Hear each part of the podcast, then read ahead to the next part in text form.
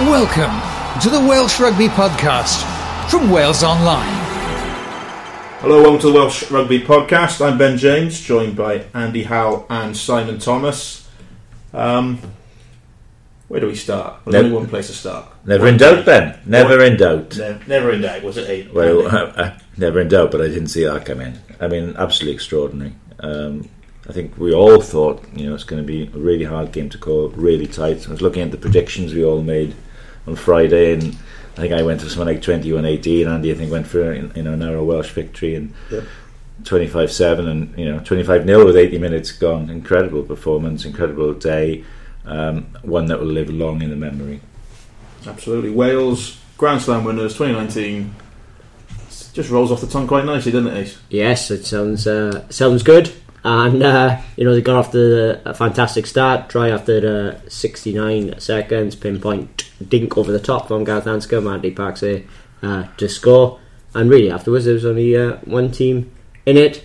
Ireland were poor. They made a lot of uh, Wales forced them into errors, but they also made loads of unforced uh, errors and areas you think they would have done well against Wales. Breakdown, maybe the scrum and the line out actually turned out to be weaknesses for Ireland, and that was a, a, a performance uh, devoid of ideas. And you've got to wonder the World Cup coming up, is this the decline of Irish rugby? And as usual, they'll fail to make an impact the World Cup. As, as Johnny Sexton, is he now past it? Conor Murray was poorer as well. And I think we've probably seen the end of Sean O'Brien. The interesting thing for me is if you make a decision as a coach that you want the roof open with all the malarkey that comes around that decision and the shenanigans, then it, it says to me that you're kind of backing your pack to do a number. Wet weather rugby, if your pack wins, you tend to win. He sent his pack out, clearly believing they could probably get on top of Wales. Wales are the better of the scrums. Yeah. Wales are the better of the lineouts. Wales are the better of the contact collisions. Wales are the better of the breakdown. Um, so it, it backfired. You know, I mean, there may also be an aspect of trying to dampen down the atmosphere in the crowd, but certainly in terms of, uh, I think Schmidt himself said in the press conference, you know, maybe hindsight it was the wrong decision. Gatland said himself, I think they got it wrong. I think they did get it wrong. Um, they weren't able because the conditions to use any of their wide threats, which possibly might have been a, better route. Just going round the corner up the jumper just didn't work for them. Wales great. Graham Price in his Wales on Sunday column has raised a point.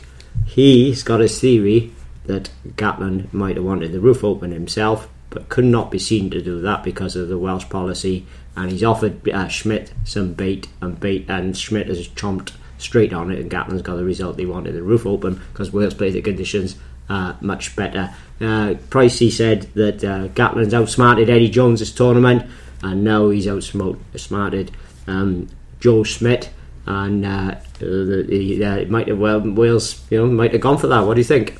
Double bluff. Double bluff. That's what he said. Kidology, double bluff, and they've fallen for it. Might have been. You He never says know. Gatland's that cute an operator. I mean, I think that he certainly got confidence in the pack, and that's been absolutely well founded.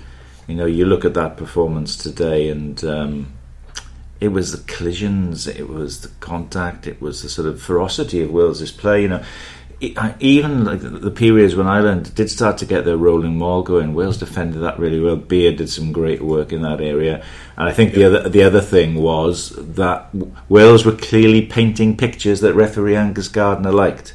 Yeah. Um, I think at one point the, the penalty came to something like 11-4. 11-4, and that was and at that point Wales were, were away and gone and clear.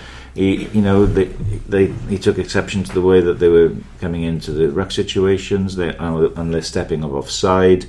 And uh, Wales were more disciplined in that first hour, and they built a lead that gave them a buffer. They were never going to be caught.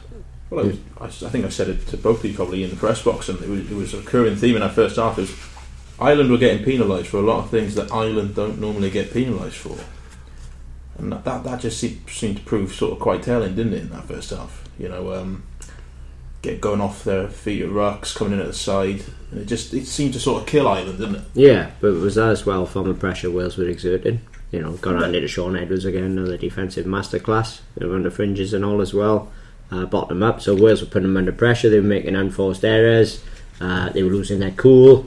Uh, even Rory Best, who was you know quite a probably quite a mild mannered bloke, he lost it. A bit. And Sexton, you know, with, uh, lost the plot, was trying to blame everyone else when he should have been looking at himself. Um, so yeah, Wales put pressure on them. They made mistakes, and of course, uh, uh, you know, they started panicking a bit, and they were off their, you know, they got off their feet. Mind you, everyone was off their feet, but they made some, you know, balmy decisions, just going in blatantly going in from the side and were pinged. What was good actually was the touch judges worked really, the system rest worked really well with the referee because they made a lot of those calls. It was a perfect scenario for Wales, isn't it? You build a lead and then you use your defence to put pressure on the opposition. They're chasing the game. They're having to force things in conditions that aren't suited to force things. I remember there was one like huge pass in midfield which ended up in Stander's toes, and you know you can't you can't play that kind of rugby in that kind of weather. Wales were very cute, very savvy, play the conditions better. Ireland became increasingly ragged and rattled. You could see not just Best, but you could see O'Mahony, uh, Sexton clearly expressing their dissatisfaction with certain things, and they just really unravelled as a side. Wales, you know, last, well, the last 20, 20 minutes was just party time because Wales had won the game. Yeah, you, you know, Sexton and Murray both kicked out on a full. Sexton, a, a, a restart from halfway, went out again, scrum back Wales on the um, halfway line. The, the free kick at the back of the scrum near the Welsh line, which if Ireland had scored might have brought him back in. Uh, Stander tried to take a quick free kick, shinned it, didn't he? Forward into another Irish player back, ended up with a Welsh scrum. Said it all, really. Loads of mistakes. I mean, in fairness, and that's not the only time this championship of Ireland have looked a bit ragged. There has been error in their game, which we just didn't associate them in 2018. And isn't it lovely to see that you know a team of that quality being forced into even more errors by a Welsh team that hasn't made many mistakes in this championship? You know, you take out that pretty sort of torrid opening half against France. And there was a lovely symmetry to it, wasn't there? At half time uh, in Paris, Wales were losing 16 0. At half time against Ireland in the Grand Slam clincher, Wales were winning 16 0. But what was crucial, I think, that you, can, uh, speaking to a few of the players, there was a message in that change room at half time saying, We are not going to go the same way as France. And you can see they came out the 10 minutes after half time, and two more penalties, got it to 22 0. That was it, game was over. goals. Absolutely. I think it's sort of the pleasing thing um, with how we rattled Ireland is you look at Ireland last year, and especially the job they did us in Dublin. They kept the ball phase after phase after phase, winning the tackle area, meaning they keep the ball longer. Today, they, they rarely went beyond sort of three phases until they had to kick the ball away, which is you know it's Yeah. Wales are going to eat that up all day, aren't they? Yeah. you kick the ball to Wales. Well, they struggled to even get the free faces, didn't they? Because the Yeah. error in uh, their error count. Uh, they, they were all over the, uh, you know, all over the shop. So yeah, Wales physically, Wales have improved massively. At, uh, because of the school of thought led by Mr. Samuel uh, Warburton after the defeat in Ireland uh, last season, that that's where Wales got found out a bit on physicality front. But they've certainly put that right. And they have, and if you look at it, Ireland went against England and were outpowered, outmuscled, physically outplayed. Wales then beat England, so I think to come to Cardiff to play this Welsh team and think you're going to beat them up physically up front, nah, wasn't going to happen. And they, and I thought it would still be a close contest, but I think you add in Welsh's control and assurance um, with Daniel Biggar and Gareth Anscombe once they were on together after George Yeah. North's unfortunate wrist injury. You then had two perfect people to dovetail in just controlling the game, kicking when it was required, and there was a precision and an accuracy to Wales's play in terms of their kicking, in terms of their ball retention that just wasn't there for Ireland, and they thoroughly Wait. deserved victory. Wales actually did what Ireland used to do. They- pin they- teams back, they out Ireland the Ireland. corners and all Yeah. that. But Ireland, this Six Nations, for some reason, seem to have gone away from that, and uh, you know the kicking game is not as good as it used to be, Uh, and they they're moving the ball more without playing good rugby. The- I mean, Garry Ringrose, he looks a good centre, but he really gets his hands on the ball. Yeah, very really. I think the other thing you've got to say is when you are putting teams under pressure, forcing them into errors and forcing them to give away penalties, you then have to capitalise. Yeah. And Gareth Anscombe has absolutely had his kicking boots on today, seven out of seven, I think it was. Um, people have questioned whether at test level he is a percentage kicker that you need there, especially with Daniel Biggar on as well. But you know he nailed it. There was one early, one in the first half, which was a real tester, forty-five metres at the angle first kick, wasn't it? and that was a, that really set the tone. I think you know having Biggar there behind him, breathing down his neck probably helps him wanting to sort of perform Yeah. his kicking. And his kicking was outstanding. And of course, he created the first try in after 69 seconds for Hadleigh Parkes. So you know, it, it was a big, big day for Gareth Anscombe. He's had his critics. People, some people haven't warmed to him, but it was good. I think when he was announced as man of the match, uh, the crowd really sort of gave him big ovation. I think today was the day that he has won over any remaining doubters. He's a quality rugby player, and uh, he deserved that accolade today. And um, he remains going heading towards He- the World Cup as the starting ten. You never win a doubters over. Sorry, you won't win them all over. It doesn't all. work like that in Not Wales. all. And when you're playing outside half of Wales, doesn't matter who you are, you only need one bad game and they're back on your back. So, uh, you know, so he'll always have that. Fair point. Because ironically, I feel like Dan Biggar's Yeah. stock with the Wales fans has sort of soared since he's become a replacement. You Yeah, saw exactly. you saw the ovation he got against England, the ovation today. They seem to love him. But going back to Anscombe, what pleased me today was when North went off early and he got shifted to fullback against Scotland. It didn't. It seemed to throw him a little bit, and he, he, he, he wasn't as sort of calm dealing with the sort of the kicks behind. Biggar had a bit of an off day against Scotland as well, sort of coming on to that environment today. Both of them just I mean, had once, their composure. yeah. Anscombe barely lost a high ball, Yeah. and he swept up behind. I remember Josh Adams. It got a bit loose, and Josh Adams lost a high ball. Anscombe was first one on the scene to sweep it up. Wales were very good in the air again today, though, weren't they? Generally, I mean that that's been an area of real strength for them in this in this championship, increasingly so. Uh, they just they just don't make many mistakes. This is the thing, you know.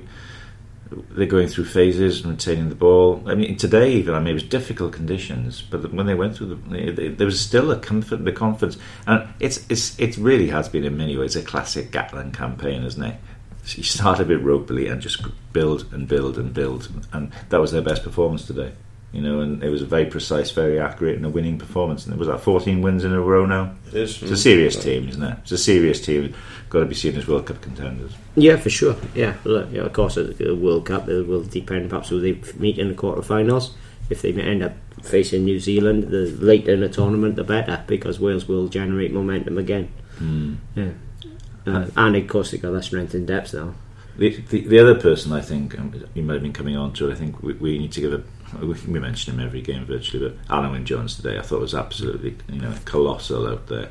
Yeah. Uh, went down, you know, but midway through the first half and seemed to be in quite a lot of pain. Was heavily strapped around his knee, but just the warrior that he is, just kept on going, and was just an inspirational figure once again. It was good to see every time he went down, made another tackle, winced again. There was always someone to yank him up like crane like from the floor. He, he is, and you know, you see Jake Ball coming on with a game one, 63 odd minutes.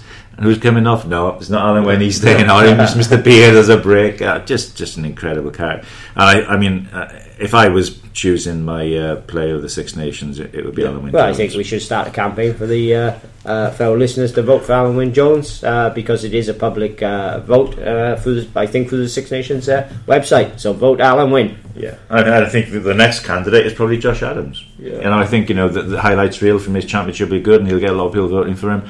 And uh, you know, I think he's been great. But personally, Alun Jones just be, just been a, It a was- monumental presence. There was one moment, I think it was Wales had just sort of, they won a line out, turned it over, and he takes the ball, like bouncing ball, facing his own line, just turns around and just barges through the Irish defence, like carrying four or five players. And my, my first thought was, if and when he wins play of the tournament, that's the clip they'll show. Because it just sums up Alun Wyn Jones. Yeah. He just puts the Welsh team on his back at times and just carries them. The, the other thing where he carried the Wales today is in the area where they've struggled in this championship in the line out, and it was interesting.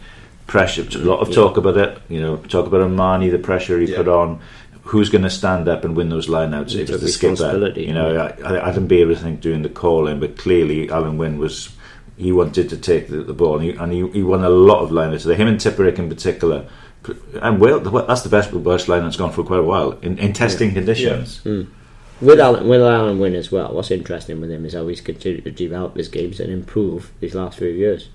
You know, he's one of these people he can never he thinks he can never stop learning, Yeah, improving definitely. because he's brought new strands to his game. He's much more mobile. He's probably a bit lighter than he used to be. Uh, he's adapted to the modern game. Uh, his carrying has got better. So has his passing. He's worked hard on his passing. That's got better, and he's just got a huge engine. He covers every blade of grass. I spoke to his Ospreys teammate Justin Tipuric after the game and just chatting about Alun Wyn he, you know, he probably knows him as well as most people do. And he says what he does above everything else, he just sets really high standards every single day. And you can see it, you know, when you're watching the games. Even though he's like 33 now, when there's a line out, he wants to be the first to get there. You know, and you can imagine he'd be the one in training. He must have set, set the standards, set the benchmark, and uh, you know, I someone asked me um, yesterday, um, is Alun Wyn Jones the, the greatest Welsh rugby player of all time? Now, Gareth Edwards, of course, famously voted the greatest player of all time from any country, but I tell you what, Alun Wyn Jones has to be seriously considered as the greatest Welsh rugby player of all time in my book. Of course, a big statement. Am I wrong? It is. Well, I think you're wrong. because because I you you were a old plodder, so you were a bit of forwards. I like a bit of excitement and all that. You know, there's, you know like, okay, we are been back to the seventies here now, but Barry John was a brilliant player, so was Phil Bennett, Gerald Davies, etc., etc. But you know, I, I agree with the choice of Gareth Edwards himself. He was a wonderful player. Hmm. It's great, It's isn't all it? subjective, Isn't it isn't it? wonderful that we're able to talk about someone from the modern era who can stand up against those greats from the seventies? Yeah. Yeah, well, he would have got it. And the other Obviously, thing- he Obviously, my vintage, I, I say Alun Wyn. Well, the, the interesting thing from my point of view now, if you look at it, I mean, I can remember times in the I'd, night, I'd argue for the modern era, perhaps, or Gethin Jenkins. fantastic There we player are. as well, Exactly. who, who, We're who Alun Wyn best. drew, drew level with in this game. I, I can remember times in the 80s, 90s, and the noughties where I, I seriously questioned whether I, I would ever see another Grand Slam in my lifetime. You know, Wales gone through a lot of barren years, but that now has four Grand Slams in 14 years since 2005, Oh. and it's three Grand Slams in the Warren Gatland era. You know, since he came on board when Ben was 11 years old, we're told. Um, you know, it, it's it, it, it's an era of huge success. Yeah. Actually, I think you know, percentage-wise, mathematically, it's probably greater success than even the 70s side. I'd be interested to know in like 30, 40 years whether this group of Welsh players will be revered in the way that the players in the 70s. In terms of what they've Absolutely. achieved, they should be, shouldn't it? Mm. Alun Wyn, a third Grand Slam, to Yeah. join Adam Jones Four and Gethin titles, Jenkins, four titles. titles, you know. Yeah, especially in the modern era. And, and what Plus, plus you've got the, the, Yeah. the benchmark of the barometer of the World Cup Yeah. in this era, which you didn't have in the 70s. Yeah. Why Wales are doing so well though in this era? You know, you, went, you said 70s, 80s, and 90s were poor, and that was because of one thing: rugby league. And now rugby league has disappeared as a threat to union because union is professional, and Wales have embraced professionalism under Steve Hansen, so the players got fitter and um, fitter. And now we've got everybody, every, every Welsh play, rugby player who's good to choose from, whereas we didn't have before. We used to lose hmm. a lot of the pyramid after '88 Triple Crown. We lost Jonathan Davies, John Devereux, etc., etc. A team, a virtual team, uh, you know, which had finished third at the World Cup. So you had that. If you, if you study the history of Welsh rugby and see the hundreds and hundreds of players have gone north, Wales have had their golden eras, 19, early 1900s, 1950, 70s and all. But they lost so many top players who became top rugby league players that they lost as teenagers or in their early 20s. If they'd stayed here all along, Wales would have, you know, had so much more success. And of course, we've braced uh, a man from rugby league who's I was made gonna a massive difference in Shaun Edwards. say. so we're now benefiting from rugby league, you know. Yeah, you're right. I mean, it, it's it's been a, a key factor that we we produced the talent, and now we're not seeing the drain that we saw in the 80s and 90s. But I mean, we're also, you know, for, for 10 years, they've just been a very, very well coached team, haven't they? Well, I think of Wayne Pivac, the incoming Wales coach, and the Welsh Rugby Union should be pulling out all the stops to persuade Shaun Edwards to stay with Wales. Well, you know Shaun, you speak to him. What, what do you think will happen? Um, unless they move, uh, perhaps they, you know, I don't think they moved for a while. I think they had spoken to him, but I think it went quiet. Unless they hurry up and get a move on, that he's going to be gone. Uh, he's supposed to be going to Wigan. Um, Wasps has been mentioned. Yeah, he's supposed to be going to Wigan, but there's some, you know, is he actually signed the contract or not? I don't know. He was announced a hard- pre- it's a weird press conference and all isn't that, Yeah. so we don't know. Uh, I'll predict now if Warren Gatland ends up being the England coach, which could happen, Shaun Edwards will be with him with England. If Wales offered him a continuation as defence coach, what do you think he would say? Well, he loves Wales, so I think he might be, he may well be interested. Another So- campaign for you to start. Yeah, yeah. Well, he should. have. Well, They should be making every effort because he has been a key figure. Absolutely pivotal, And all isn't he? Yeah. Absolutely And the pivotal. final point on Shaun Edwards, before we move on to the head on show, is 12 years as a defence coach. Most defence coaches have a lifespan of one or two years because after a while you're sort of preaching the same message and Yeah. you sort of become stale. So 12 years to do what he's done is just Yeah, incredible. in international rugby, mind, there's a bit more turnover of players. So The message but, doesn't. but, but Wales have had a pretty stable sort of. Well, I think it's six players who've probably been involved who were involved in 2012, 2013, 2013, yeah, and obviously one from 28. 2008. Now, I mean, so there's a high turnover of players, mind. So that does help you in national level in that sense. But you're Yeah, right, but it's the same with suppose- Warren Gatland. Same old voice, same old message, and he's managed to keep it going as then well. between 2015 Both and of 2017, Wales only capped three new players, so Yeah, they've yeah. always been they've always tended to sort of All right, keep Dan. it pretty- All right, No, I've got- all right, I've got- Dan, all right, calm I've got the numbers, don't you worry about that. Um, but yeah, moving from Shaun Edwards to the man whose 50th game it was today, third Grand Slam, fourth Six Nations Championship, his final Six Nations match with Wales. with Wales, which he stressed in Edinburgh to the sort of the laughter of the whole press room and Alun Jones. Warren Gatland, what more can we say? Well, I think what Joe Schmidt said was very telling in the press conference. He said, um, I don't know how he's done it, 12 years at the helm of international team. He said, I've done it for six, and it's half killed me, talking about his job with Ireland, you know, because it's a huge pressure environment, isn't there? And um, you have to I tell say. you one thing, I tell you, it's a more pressure environment in Wales than it is in Ireland. Yeah, it is. It is, and for him, I mean, as he knows, he's done both jobs, and, and for Gatland to have, you know, done what he's done over more than a decade in terms of the consistency, especially as we've said before in the Six Nations arena, and to end it like this, it's just absolutely perfect situation, isn't it? And um, the, the, we talked about the statue, Delmy, and he was saying earlier there- there'll be even more people calling for that So statue that's, now. That's probably this, that's this this podcast. The podcast's uh, third sort of um, campaign. Another Public campaign. campaign is to get get the statue. Mate. Should, should, let me ask you guys now, should Wales, did they miss a trick? Should they try to keep uh, uh, you know, Gatland stay on? Should Martyn Phillips and Gareth Davies try to, uh, a But couple what- of years ago, try to keep Gatland Wasn't stay it? on? Wasn't it very much clear? G- Gatland that was going to be the cut off the World Cup. I feel like he's. I mean, 12 years, Yeah, 12 no. seasons. Yeah, but he's still looking for another job. Well, You know, I but think- when, I think plus he when, wants- plus I when think plus he when wants that to sit on the beach a decision, bit, doesn't when he? that decision was taken, I mean, back in say 2016, perhaps Wales weren't going quite as well and all, and perhaps there would be a natural partner in the waves. But of course, now you've got all this success and the players coming through, job he's done. You know, can uh, Wayne Pivac? Will he be able to carry it on? What do you think? I think it's it's, it's obviously in some ways it's the worst situation to take over as a coach when things are going really well, isn't it? Because you've Yeah. got to maintain that level. I mean, when Gatland took over, it was after the World Cup disaster of 2007, and the only way it was up.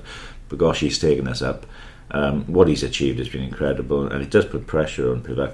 I think what's interesting is that. Um, Again, speaking to Tipuric after the game, and trying, I said, trying to sum up what, what, what makes Gatland so special. And, he, and it's, a, it's a very simple statement. He says, but he, he said he knows how to win.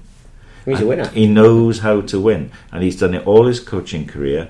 Uh, he's just a pretty straightforward rugby bloke who knows how to coach very well and knows how to get teams winning rugby matches. And that's not a bad combination as a coach, is it? It absolutely is. isn't it? And he's he's like uh, a bit like David Bowie. You heard of him? He was a pop star in the seventies, Ben. Yeah. Uh, what, he, heard of him. what he did uh, during his career, he's kind of reinvented himself, and, and Gatland has kind of done that at various times. There was the whole Warrenball, and the, you know, That's a bit like Madonna, Ben.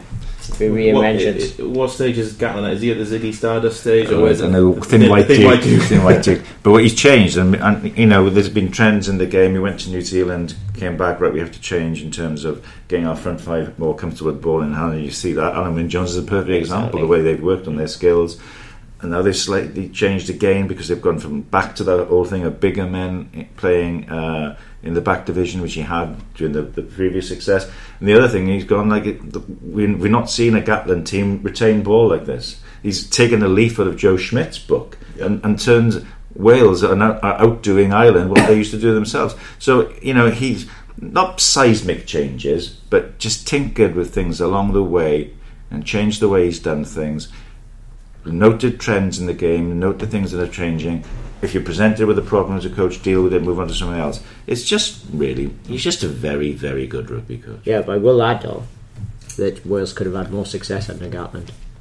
They have missed some opportunities for lack of bonus points over the years. I think actually I think thought they you were going have to say against Southern No, Hemisphere I think sides. no. We come to that. I think they could have won more Six Nations titles because England were in the uh, draw doldrums for a long time.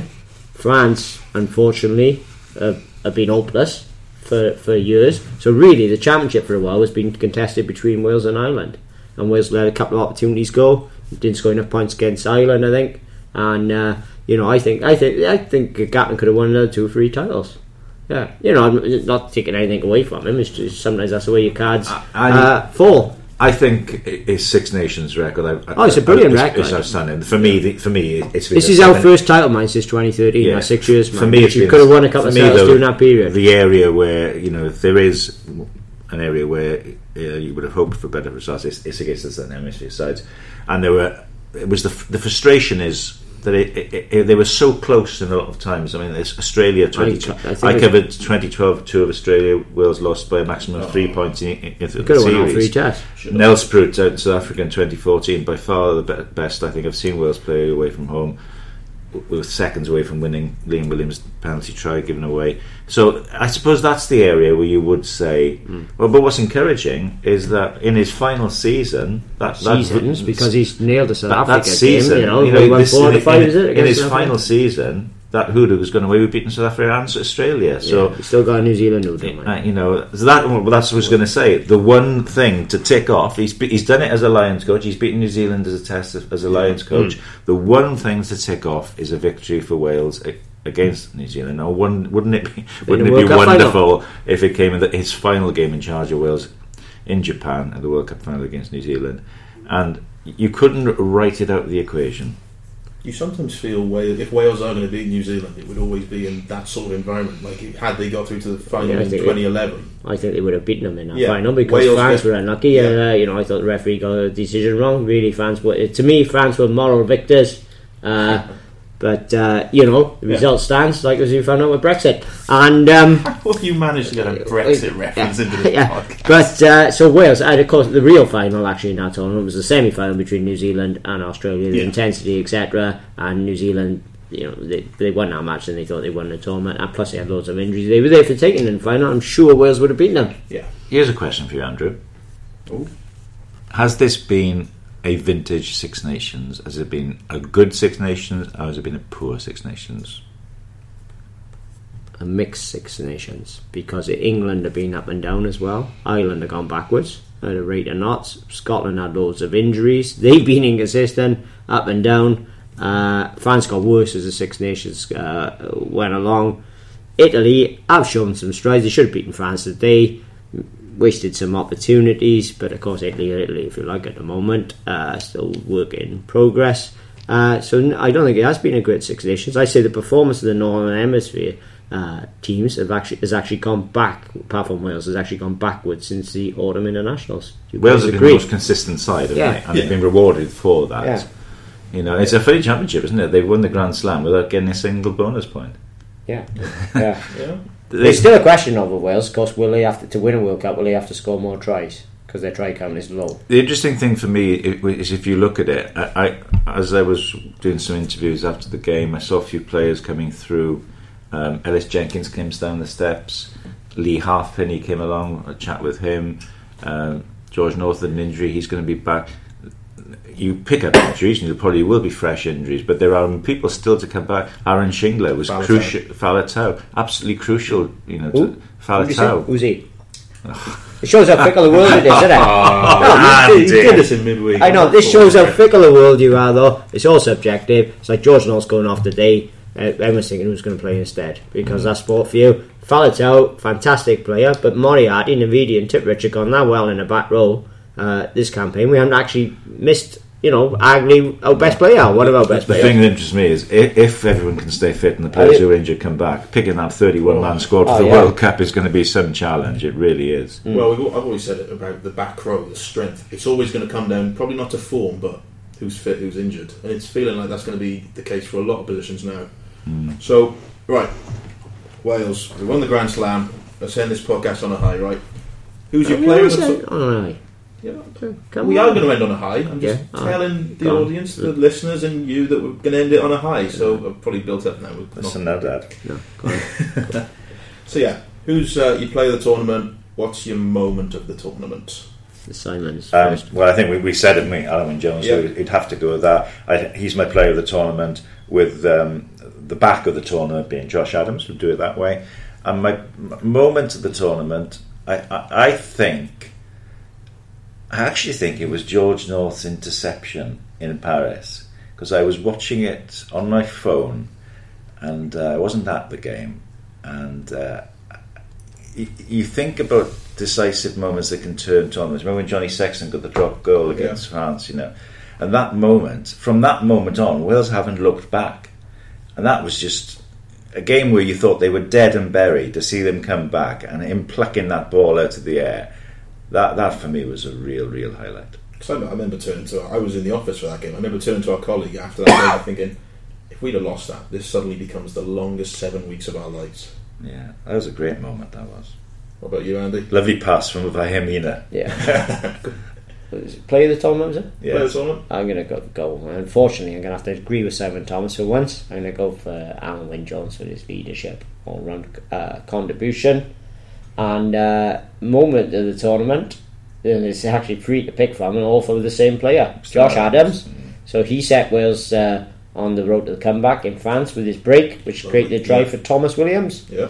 And then uh, when he plucked the ball out the air against England to score the try which ensured Wales won that match.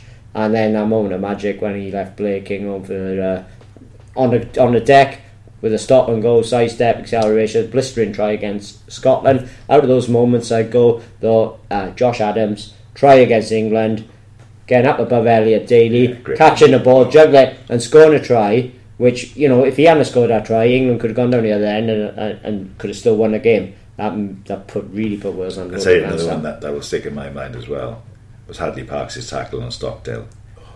Brilliant. Tell you what, I mean, that could have been a very different game against Ireland if he'd gone Yeah. into the corner. And it was one of those moments where if he'd have gone a second, a millisecond earlier or a millisecond later, he wouldn't get it. It Yeah. was like at the, at the absolute stretch. And uh, when Stockdale went past Gareth Davies, I thought, try. There's Yeah. no Yeah. way. Fair play to Parkes. He used every ounce he had. That was a great moment. But I mean, to be honest, there's, there's been lots of them. And I mean, I, I think if you think back to um, the, the defensive passages, Yeah. and, I think the, and, the and 18 Corey Cory Hill's try against England. I thought, Yeah, what an angle he ran. you know, yeah, there's been some great moments, and a lot of the great moments for me have been defence. But yeah, no, it's, listen, it's great to be able to talk about so many positives about Welsh Ben, have rugby. you got a Um, I mean, the atmosphere, the atmosphere for Josh Adams' try was just phenomenal. But the two I'll go for, um, both against Scotland. Hadleigh Parkes' two angles for Jon Davies's try. Not yet? I Yeah, just, I, those two out to in lines, just brilliant. And then the 18 phases they defended in our second half. Where George North came up with a turnover at the And end. it drove I them back about 15 yards in the process. I think Navidi, there was a space where I think Navidi made about three tackles in four phases. Just got up, tackle, got up, tackle, got up, tackle. It's just, it's relentless. I tell you what. The other thing that's interesting to me is that um, is that uh, Parkes and Anscombe seem to be building an almost telepathic understanding. Yeah, It reminds me a little bit of um, Priestland and Jamie Roberts at their peak. Because Priestland used to get the best out of Jamie Roberts. Hmm. And I, I can see a bit of that with Anscombe and Parkes. So there we have it, boys. Wales Grand Slam. Lovely and simple, wasn't it? Yeah, is, yeah. Is that why? Is that your lucky jumper, by the way, Ben? It is. I think it is. Yeah, it is. You want to stick with that one? Yeah. For the viewers at home, it's a very, very fashionable jumper. listeners. Uh, it's a Boxing Day jumper, isn't it? And on that note, you can catch all the follow up to this Welsh Grand Slam, and there's going to be a lot of it on Wales Online.